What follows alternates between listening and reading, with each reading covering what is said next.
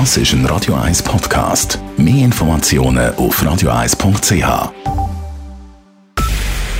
Es ist 9 Uhr. Radio 1, der Tag in 3 Minuten.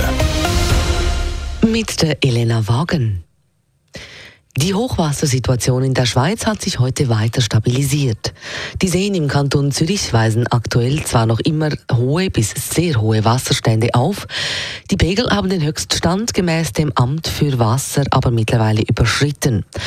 Trotz der beruhigten Situation warnt die Schweizerische Lebensrettungsgesellschaft SLRG auch weiterhin vor dem Schwimmen in Seen und Flüssen und sie bittet die Bevölkerung auch bei diesem schönen Wetter nicht baden zu gehen. Im Zürichsee beispielsweise gelte noch immer die zweithöchste Gefahrenstufe 4, sagt SLRG-Sprecher Philipp Binagi. Dort einfach entsprechende Gefahren können auftauchen, die Ufer können unterspült sein oder einstürzen, die Gewässer können unter Umständen noch Treibgut mitführen. Von daher, nein, äh, empfiehlt sich im Moment eher wegzubleiben. Auch auf sämtliche andere Wassersportarten sollte aktuell verzichtet werden, so Binagi weiter. Zudem sind viele See- und Flussbäder in der Stadt Zürich noch bis Ende Woche geschlossen. Ab sofort dürfen Rekrutinnen und Rekruten der Schweizer Armee wieder in den Ausgang und jedes Wochenende nach Hause.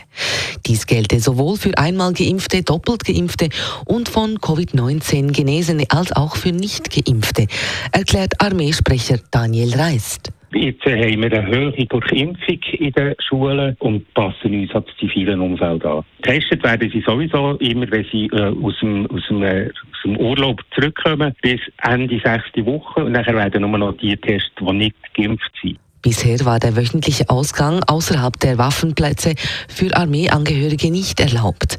Sollte sich die epidemiologische Lage wieder verschlechtern, würden die bestehenden Maßnahmen angepasst. Die EU-Spitze übt scharfe Kritik nach dem Ausspionieren von weltweit hunderten Medienschaffenden und Politikern. EU-Kommissionspräsidentin Ursula von der Leyen hat die Vorgänge rund um die Spionagesoftware Pegasus als völlig inakzeptabel bezeichnet. Stimmten die Vorwürfe, sei dies ein Verstoß gegen jegliche Regeln der EU. Die Pressefreiheit gehöre zu den Grundwerten der Europäischen Union. Laut einem internationalen Mediennetzwerk wurden hunderte Journalistinnen, Menschenrechtler und Politikerinnen mit der Software eines israelischen Unternehmens ausgehorcht. Mit der Software Pegasus wurden heimlich Telefongespräche, SMS, E-Mails und verschlüsselte Chat auf Handys ausspioniert. Ein 23-jähriger Auto-Rowdy muss gut fünf Jahre ins Gefängnis. Der junge Mann hatte 2017 auf der Autobahn im Zürcher Weinland einen folgenschweren Unfall verursacht. Bei einem waghalsigen Überholmanöver ist das Auto in einen Sattelschlepper geknallt. Der Freund und Beifahrer des betrunkenen Fahrers ist dabei ums Leben gekommen. Nun hat das Bezirksgericht den Junglenker verurteilt. Er wird unter anderem wegen fahrlässigen Tötung und Alkohol am Steuer zu fünf Jahren und zwei Monaten Freiheitsstrafe verurteilt. Das Urteil ist noch nicht rechtskräftig. Radio 1, Wetter. Ja, der schöne Wochenstart von heute der geht auch morgen weiter.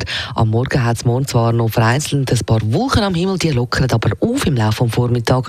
Und es wird ein sommerlich warmer, sonniger Tag mit bis zu 25 bis 26 Grad. Und bis zum Wochenende an sollte das Sommerwetter dann übrigens im Fall auch noch anheben. Das war der Tag in drei Minuten.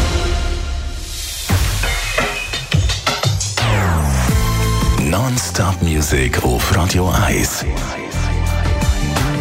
Die besten Songs von allen Zeiten. Non-Stop. Radio 1.